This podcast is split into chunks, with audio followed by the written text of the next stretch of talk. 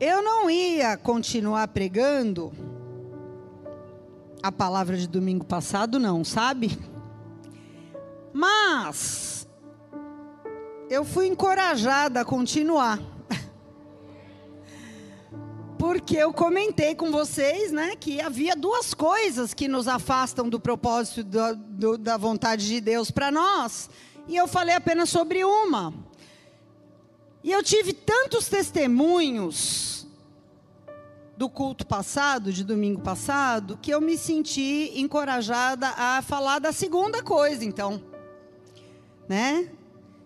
Para que a gente possa concluir, receber e ter a chance, assim como Sansão teve, assim como esse outro que nós vamos falar hoje teve, de se abrir para fazer diferente para avançar naquilo que Deus tem para as nossas vidas. Amém? Abra a tua Bíblia no livro de Mateus, Evangelho de Mateus, capítulo 4, versículo 18.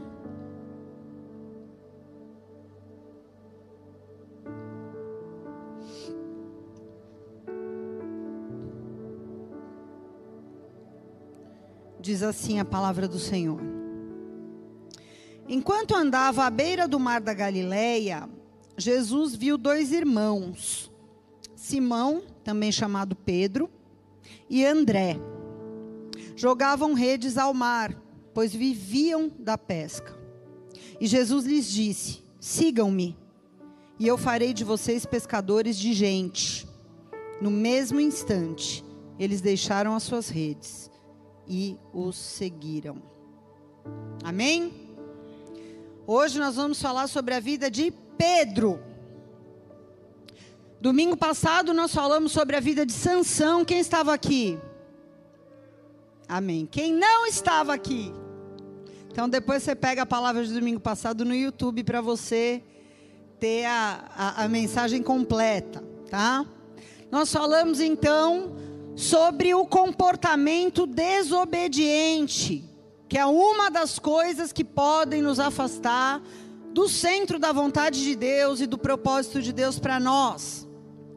No caso de Sansão, nós vimos aqui uma história de como é possível uma pessoa que foi chamada, que foi escolhida, que foi ungida pelo Espírito Santo para uma missão, como é possível sim essa pessoa colocar tudo a perder quando ela escolhe ter um comportamento desobediente ao Senhor.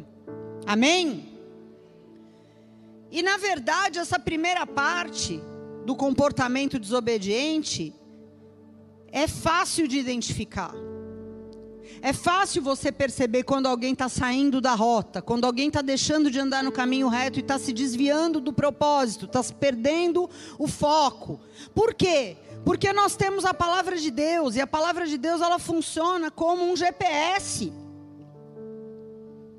Você olha para a palavra, você olha para a situação e você logo vê, está fora, né? Está saindo. E a Bíblia, além de tudo isso, além de mostrar quando nós estamos saindo, ela nos diz quando é que nós saímos, em que situações e como fazer para retornar. O famoso recalculando, né? Que o GPS nos dá. Mas o que a gente vai falar hoje talvez seja muito mais difícil de detectar do que um comportamento desobediente. É muito mais difícil discernir quando o problema é o nosso temperamento não transformado. Diga comigo, temperamento não transformado. E eu tenho visto isso roubar a vida de muitas pessoas que não estão vivendo na prática de pecados graves, mas que muito claramente a gente vê que o fato de não permitir que o seu temperamento fique sujeito ao Espírito Santo e seja transformado por Deus, para que assim o seu caráter seja transformado, isso tem prejudicado a vida de muitas pessoas. Porque um temperamento não transformado, ele atrasa o nosso amadurecimento na fé. E muito. Um temperamento não transformado destrói os nossos relacionamentos. E quando eu falo de relacionamentos, eu não falo em geral, eu falo dos relacionamentos mais importantes da nossa vida. Porque quando é um relacionamento superficial com pessoas que você não é obrigado a conviver e a se lixar, você consegue até desempenhar um papel. E às vezes parece até que você é uma pessoa transformada. Mas quem vive com você no dia a dia, quem conhece a sua nudez, quem conhece a sua intimidade, sabe a realidade. E muitas vezes a realidade da nossa vida é uma com pessoas superficiais e outra com aqueles que são próximos a nós. Isso é muito perigoso, porque a hipocrisia não transforma. O que transforma é a verdade, o que liberta é a verdade. E um temperamento não transformado também nos impede de assumir responsabilidades que Deus quer nos dar. Deus quer te dar responsabilidades, Deus quer te promover em alguma área da sua vida, Deus quer te levar a um novo nível em alguma área. Mas se o seu temperamento não sustenta a unção, então você fica estagnado ali. E Deus fica esperando você corresponder e deixar Ele trabalhar nesse temperamento, transformar teu caráter. Amém? Então vamos falar da vida de Pedro. Nós lemos aqui Pedro. E eu gosto muito de falar desses apóstolos. Eu já até preguei uma série falando da vida dos principais apóstolos, do, de, dos doze de Jesus. Porque o que mais me chama a atenção sobre eles é que eles eram homens comuns.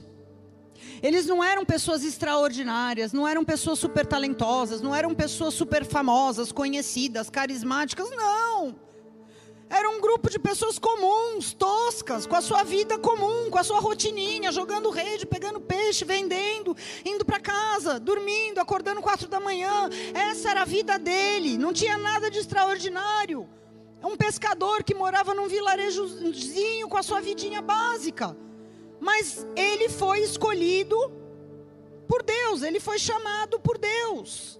Amém? E a vida dele nos dá muitos exemplos. Não dá para a gente falar tudo sobre Pedro, porque tem muita coisa, obviamente. A gente vai ter que focar em alguns pontos.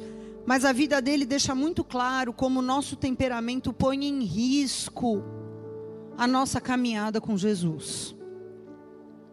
Queridos, todos nós temos uma personalidade, temos um temperamento que é a nossa marca. Amém? E eu vejo uma mentira religiosa muitas vezes, as pessoas achando que elas têm que deixar de ser quem são, porque agora são cristãs. Isso é mentira.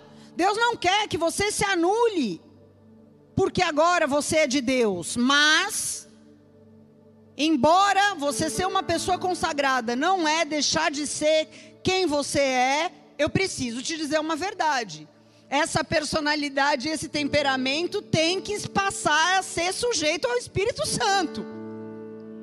Amém? Tem que ser santificado. Então, se você é uma pessoa engraçada, sociável, você vai continuar sendo, mas agora tem um filtro o Espírito Santo. Se você é uma pessoa mais quieta, mais discreta, você não vai passar a ser uma pessoa diferente disso, porque você se converteu, mas vai ter um filtro para que você, se tinha uma tendência a uma depressão, a um isolamento, não tenha mais. Então nós vamos submeter essa personalidade, essa psique, né? A nossa alma ao Senhor para que o seu espírito trabalhe em nós. E que o fruto do espírito apareça em nós e através de nós com, no, com a nossa personalidade do jeitinho que a gente é. Amém? Por quê? Porque se isso não acontecer, mesmo que você saia da prática de muitos pecados, o que vai acontecer é que se você viver com um temperamento não transformado, você vai avançar uma, duas casas e daqui a pouco você vai dar dez para trás. Avança uma, duas casas, daqui a pouco anda 20 para trás. Então é uma eterna vida de altos e baixos com Deus em todas as áreas da sua vida. E isso cansa e por isso muitos desistem. Porque falou, eu fiquei tanto tempo em santidade, tanto tempo, parei de pecar, deixei isso, abandonei aquilo e nada aconteceu, eu vou e vou. Por quê? Parou de pecar, mas não deixou Deus transformar o temperamento e o caráter. E aí isso se torna muito cansativo e muitos desistem. E eu gosto da vida de Pedro também, porque mais uma vez a gente consegue ver com muita misericórdia Deus insistindo e dando uma chance para uma pessoa que era muito difícil fazer diferente. E eu acho que a maioria das pessoas hoje em dia são muito difíceis. Não sei se vocês têm a mesma impressão. Mas a maioria das pessoas são pessoas difíceis. Então a gente lê a vida desse homem, a gente consegue se identificar com ele. Consigo ler para a história dele e me ver na história dele. Eu espero que você nessa noite também. Amém? Vamos ver aqui alguns defeitos de caráter de Pedro. Primeiro defeito de caráter. Mateus 16, 21 a 22. Daquele momento em diante, Jesus começou a falar claramente aos seus discípulos que era necessário que ele fosse a Jerusalém e sofresse muitas coisas terríveis nas mãos do dos líderes do povo dos principais sacerdotes e dos mestres da lei. Jesus disse que seria morto, mas no terceiro dia ressuscitaria. Pedro chamou Jesus de lado e começou a repreendê-lo por dizer tais coisas. Jamais, Senhor, disse Pedro, isso nunca te acontecerá. Primeiro defeito de Pedro, era muito cabeça dura, diga cabeça dura. Teimoso. Confiava muito em si mesmo. Olha só, gente. Presta atenção nesse contexto. Aqui é Jesus falando. Amém? Jesus avisando: eu vou ser preso, eu vou sofrer, eu vou morrer, mas eu vou ressuscitar. Jesus é Deus, amém? Ele estava aqui como homem, mas ele é Deus, ele avisa, ele diz.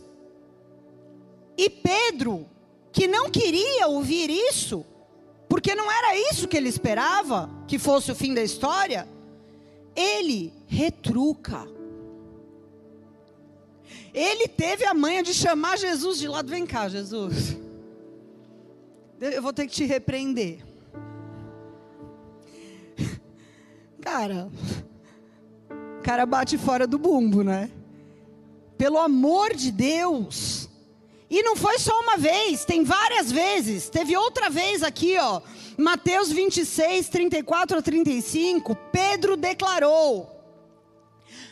Quando Jesus estava indo já para o final da sua missão na terra, Pode ser, Jesus, que todos os outros te abandonem, mas eu jamais. Falou o fiel. Acho que ele era corintiano, viu? Jesus respondeu para Pedro: Pedro, eu te digo a verdade. Ainda hoje, antes que o galo cante, você vai me negar três vezes. Mas Pedro de novo retrucou, insistiu: Não, você está enganado, Jesus. Mesmo que eu tenha que morrer do seu lado, jamais, jamais eu negarei. Presta atenção, gente. Jesus avisando de novo: Olha só, você acha que você é muito fiel, você acha que você é muito forte, mas você hoje ainda, não vai demorar muito, não, é hoje. Você vai me negar e ele retruca de novo. Você conhece alguém assim que tudo retruca? Ou não? Conhece? Um ali levantou duas mãos ali. Você conhece aquela pessoa que você tá, você nem terminou de falar, a pessoa não espera você molhar o bico, ela já está te retrucando.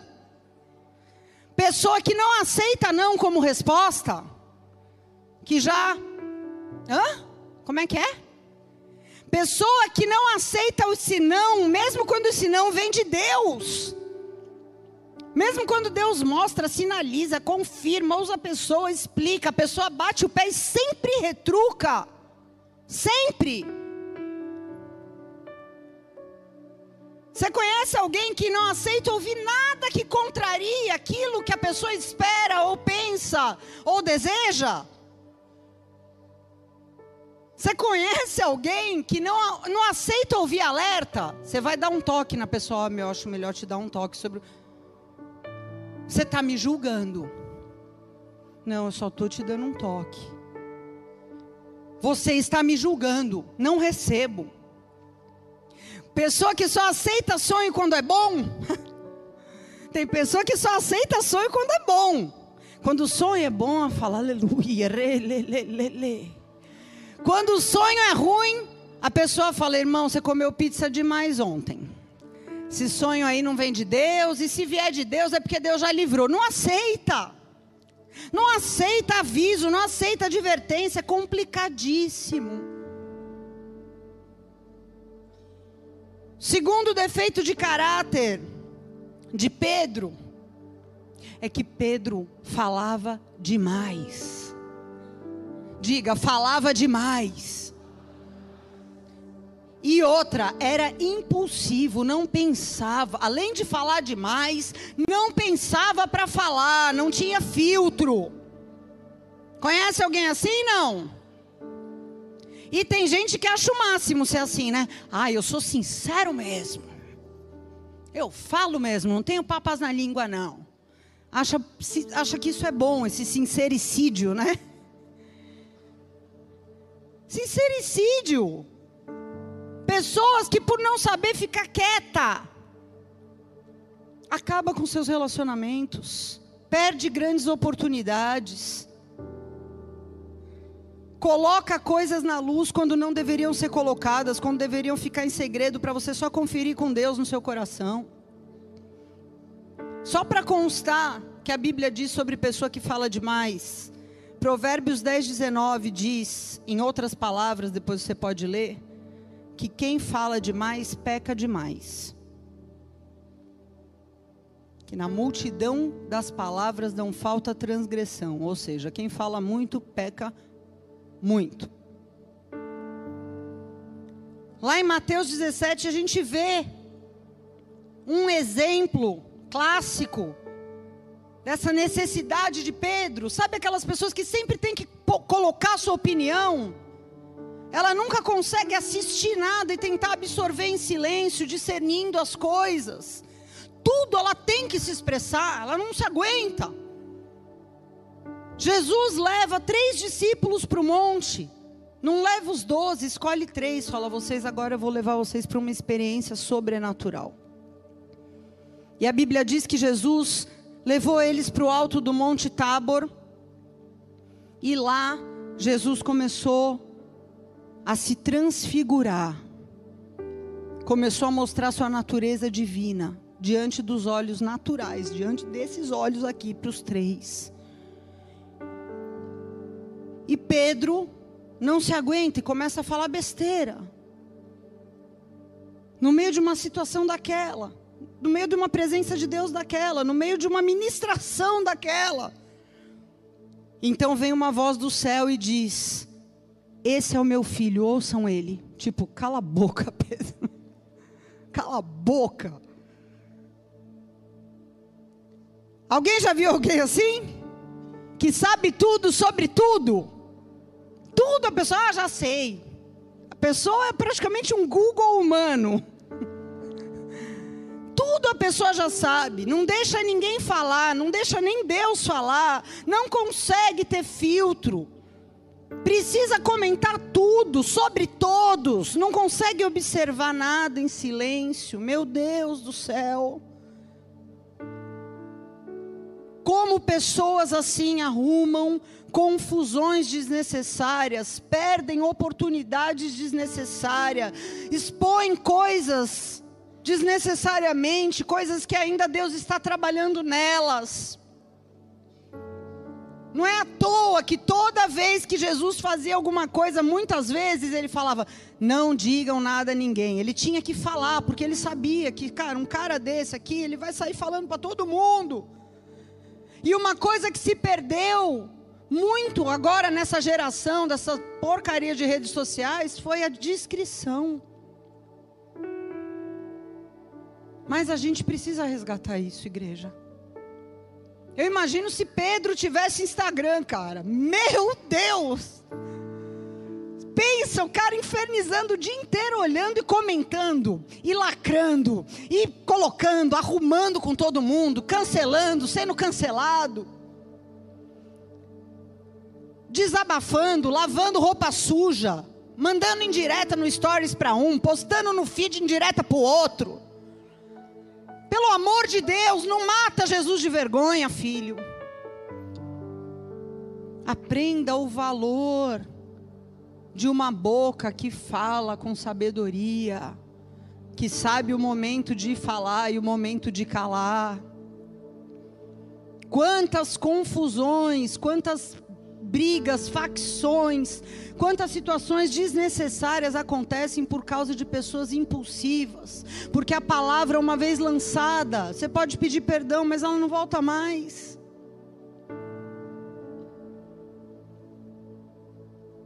Tem palavras que ferem mais do que um soco na cara. Ai, não era o que eu queria dizer, mas a boca fala que o coração está cheio. Me desculpa, é a Bíblia que diz isso. Estão comigo?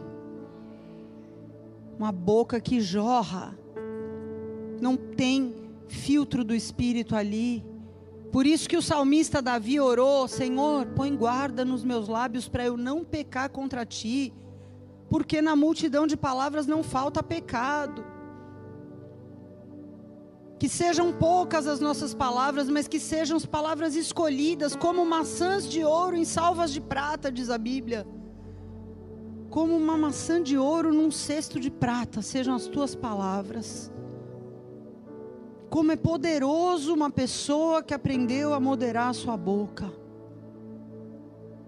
Pedro não tinha essa moderação. Uma pessoa extremamente impulsiva. Pensou, falou. Terceiro defeito de caráter de Pedro, que eu acredito que era o pior. Pelo menos é o que mais fala ao meu coração. Pedro era carnal. Diga carnal.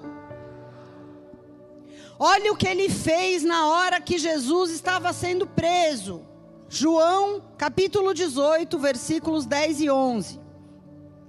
Então, Pedro puxou uma espada e cortou a orelha direita de Malco o servo do sumo sacerdote. Jesus, porém, disse a Pedro: Guarde a tua espada de volta na bainha. Por acaso eu não vou beber o cálice que o meu pai me deu?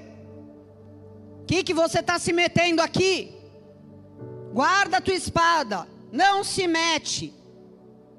O que, que acontece? Uma pessoa carnal como Pedro não entende os tempos e o modo de Deus fazer as coisas. E olha, ele sabia que era um tempo de guerra. Por que, que ele sabia? Primeiro, porque Jesus tinha avisado várias vezes. Segundo, porque chegou aquela multidão para prender Jesus. Jesus tinha avisado, agora o negócio estava se tornando realidade. Jesus tinha dito: Eu vou sofrer coisas terríveis, eu vou ser preso, eu vou morrer. Então ele sabia. Ele tinha sido preparado para o tempo de guerra. Só que não adianta você estar sabendo, Deus te avisar, Deus te mostrar, você saber que você está num tempo de guerra, se na hora que você é apertado, você cai na carne e reage na carne. Tudo bem, eu concordo que devia ser muito triste para esse homem que caminhou com Jesus ver o seu Senhor sendo preso, sendo humilhado, mas agora vai eu lá lutar contra o plano de Deus? Nós precisamos ter a consciência. Escuta isso que eu vou te falar, presta atenção. Porque se tem uma coisa que Jesus não prometeu é isenção de sofrimento, tristeza e dor na nossa vida, tá? Ele prometeu nos perdoar de todo pecado confessado. Ele nos prometeu a vida eterna para aquele que crê no seu nome. Ele nos prometeu muitas coisas, mas prometer que vai te isentar de dor e problema, ele não prometeu. Prometer que vai te isentar de tentação também não prometeu prometeu que ele é poderoso para te guardar de tropeçar e cair e ficar caído no pecado. Isso é sim. Amém? Então entenda e creia no que a Bíblia diz, não nesse evangelho triunfalista que as pessoas andam falando por aí. Há momentos que Deus vai usar circunstâncias muito difíceis. Há momentos que Deus vai tocar na vida de pessoas que a gente ama. Sim. Há momentos que Deus vai estreitar a situação, sim, para nos testar. Se nós estamos na carne ou no espírito. E nós vamos fazer o que quando essas situações acontecerem? Nós vamos surtar? Nós vamos interferir? Ele tentou interferir. Você vai dizer o que? Não aceito isso? Eu estou cansada de ouvir crente falando para mim que não aceita coisas que é óbvio que é Deus mexendo ali, cutucando, abalando o que precisa ser abalado. Você pode até não aceitar, mas Deus vai continuar fazendo do jeito dele. Só entende o momento e respeita o que está acontecendo e como Deus está fazendo, uma pessoa que está no espírito. Eclesiastes 8:5 diz que o coração sábio discerne o tempo e o modo das coisas. Um coração sábio não é um coração de alguém que está na carne, porque quem está na carne tem sabedoria zero. Coração sábio é de alguém que está conduzido pelo Espírito Santo de alguém que está buscando em Deus e não com olhos naturais a resolução das situações. Amém? Quem está na carne, cata a espada e sai cortando cabeça. Esquece que a tua luta não é contra pessoas, que não é contra carne, não é contra sangue. Quem está na carne vai contra carne e sangue. Nesse momento aqui que Pedro cata a espada e vai para cima do guarda, O que estava acontecendo ali era o plano de Deus. O plano de Deus era que Jesus fosse moído por causa das nossas transgressões. E Jesus já tinha dito isso várias vezes.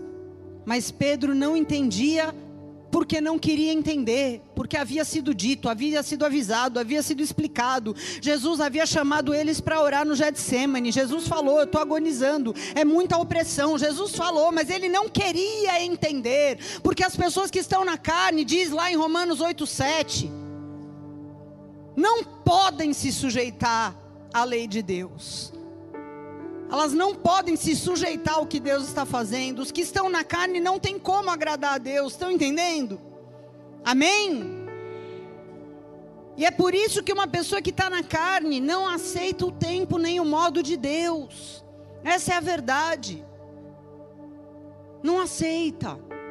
A pessoa que está na carne, ela quer ter o controle de tudo. Nada pode sair diferente do que aquilo que ela acha que tem que ser, do que aquilo que ela planejou.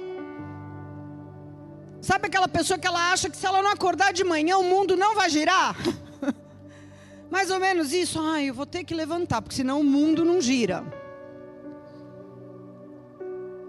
Aquela pessoa que acha que só ela sabe como as coisas devem ser feitas, em que momento as coisas devem acontecer, que lá no fundo, no fundo, quando ela se conforma de não ser do jeito dela, ela pensa: tá bom, tá bom, Deus, amém mas do meu jeito era melhor. Sabe onde essas pessoas vão parar? Na peneira. Diga na peneira. Pedro foi parar na peneira. Lá em Lucas capítulo 22. Eu amo esse versículo porque Desde que eu me converti, esse foi um dos versículos que Deus mais usou na minha vida, em vários momentos. Porque para mim esse versículo não foi Jesus falando para Pedro, para mim isso é uma palavra profética para cada um de nós. Ele diz assim: Jesus diz assim para Pedro: Simão, Simão, Satanás pediu para peneirar cada um de vocês como trigo, mas eu supliquei por você. Olha aqui, Satanás pediu para peneirar todos, mas eu orei por você, para que a sua fé não vacile. Portanto, quando você tivesse arrependido, ou em algumas versões, quando você se converter e voltar para mim, fortaleça os seus irmãos. Poxa, mas Pedro não era convertido? Isso aqui não é conversão para salvação. Isso aqui é conversão numa pessoa mais madura, mais madura e mais madura. Mais apta a receber e manter a unção de Deus, mais apta a assumir responsabilidades diante de Deus. Será que tem alguém cabeça dura, impulsivo e carnal aqui hoje? Ou eu estou sozinha aqui? Deus vai permitir que a gente seja peneirado também. Eu e você. Quantas vezes for preciso, não é só uma vez, não. Quantas vezes for preciso na nossa vida, na nossa história com Jesus, Deus vai permitir que nós sejamos peneirados. E o problema, o que preocupou Jesus é que na hora dessa peneira, muitos vacilam na fé, e caem fora, não aguentam, espanam. Porque muitos não entendem que a sua vida está travada, não por causa de pecados praticados, mas porque o temperamento e o caráter não foram transformados. Então, o inimigo tem acesso muito fácil às tuas emoções. O inimigo tem acesso muito fácil para te influenciar a continuar agindo de forma carnal, impulsiva, ter uma vida dupla, conseguir se controlar com algumas pessoas e soltar o cão em cima de outra. Mas não é porque Deus não quer te transformar, porque Deus quer transformar. Ah, isso Ele quer, mas porque a gente não deixa. Porque a gente muitas vezes tem cerviz dura, não se curva, não consente com o que Deus quer fazer. Pedro, volto a dizer, não era um homem com comportamento pecaminoso. Não era um homem que vivia na mentira, na prostituição, no vício. Não, mas o temperamento dele desabilitava ele para o destino profético dele. Travou, Pedro. Desse jeito que você está, você vai só até aqui.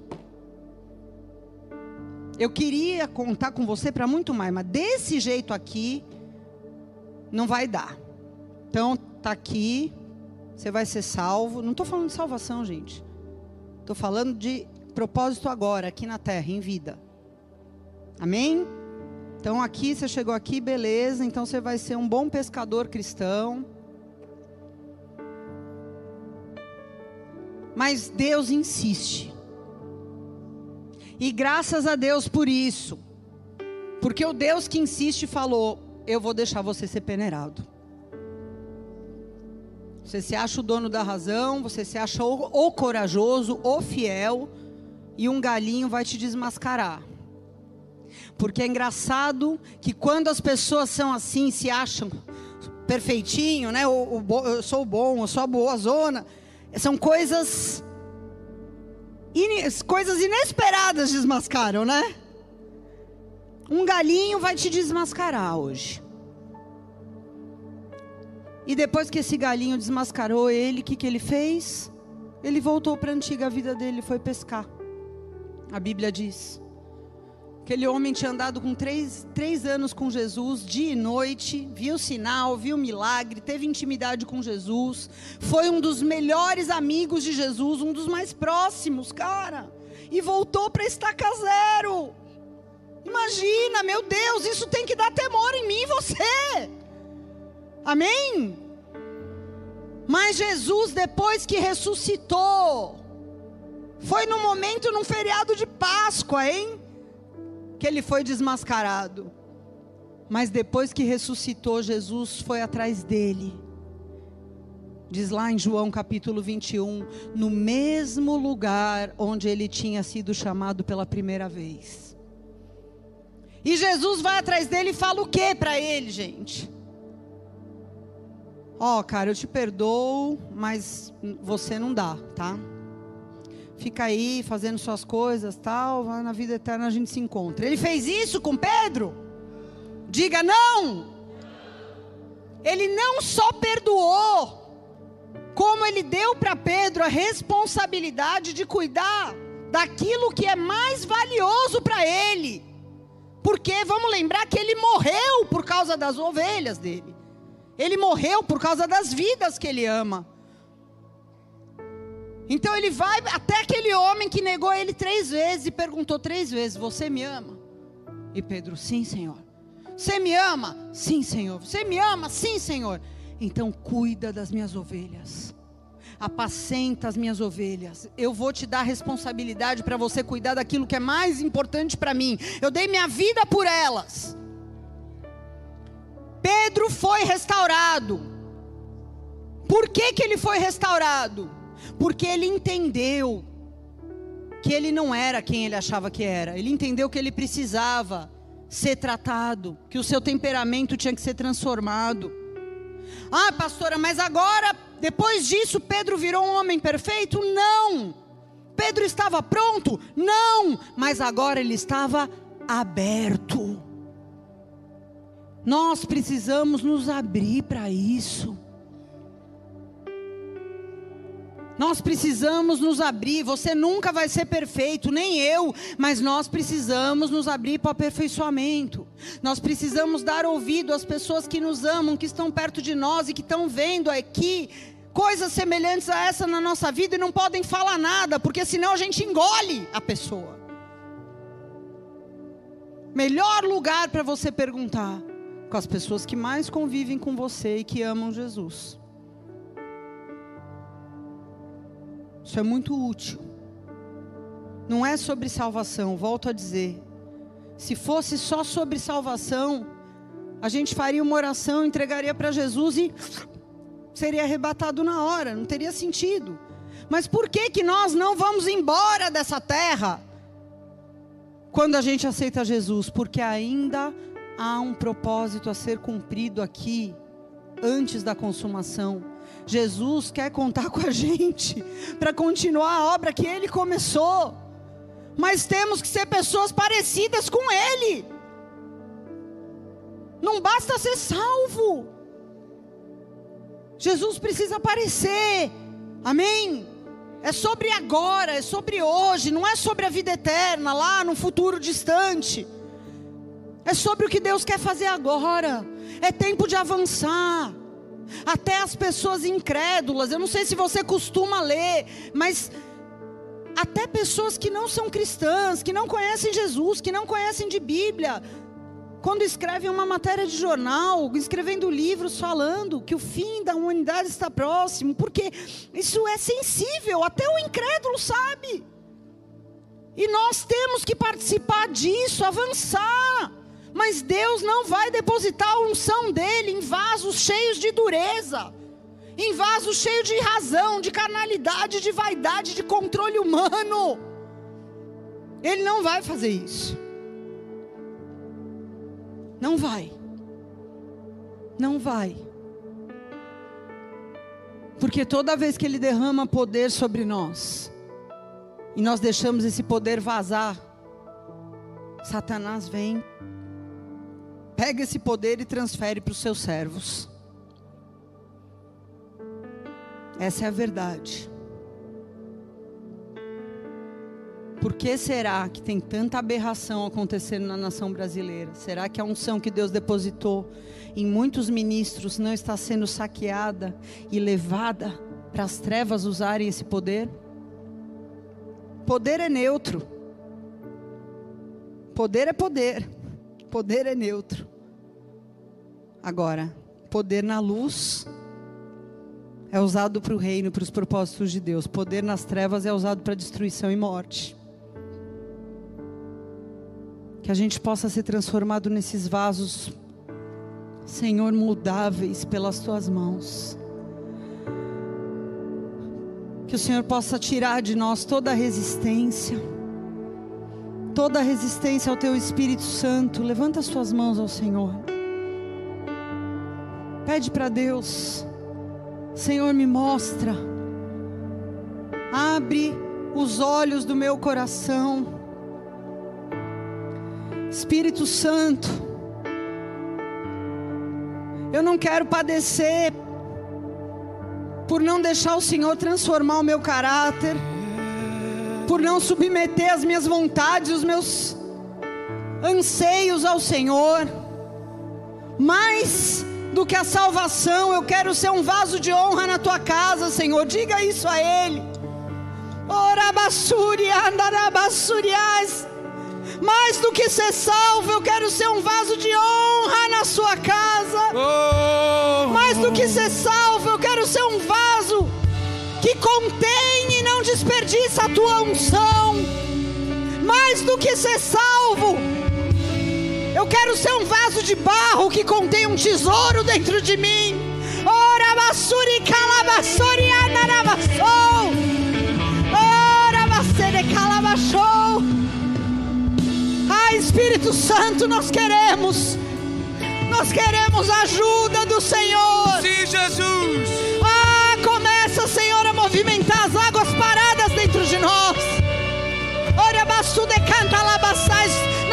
queremos ser livres do pecado, mas nós também queremos ser transformados.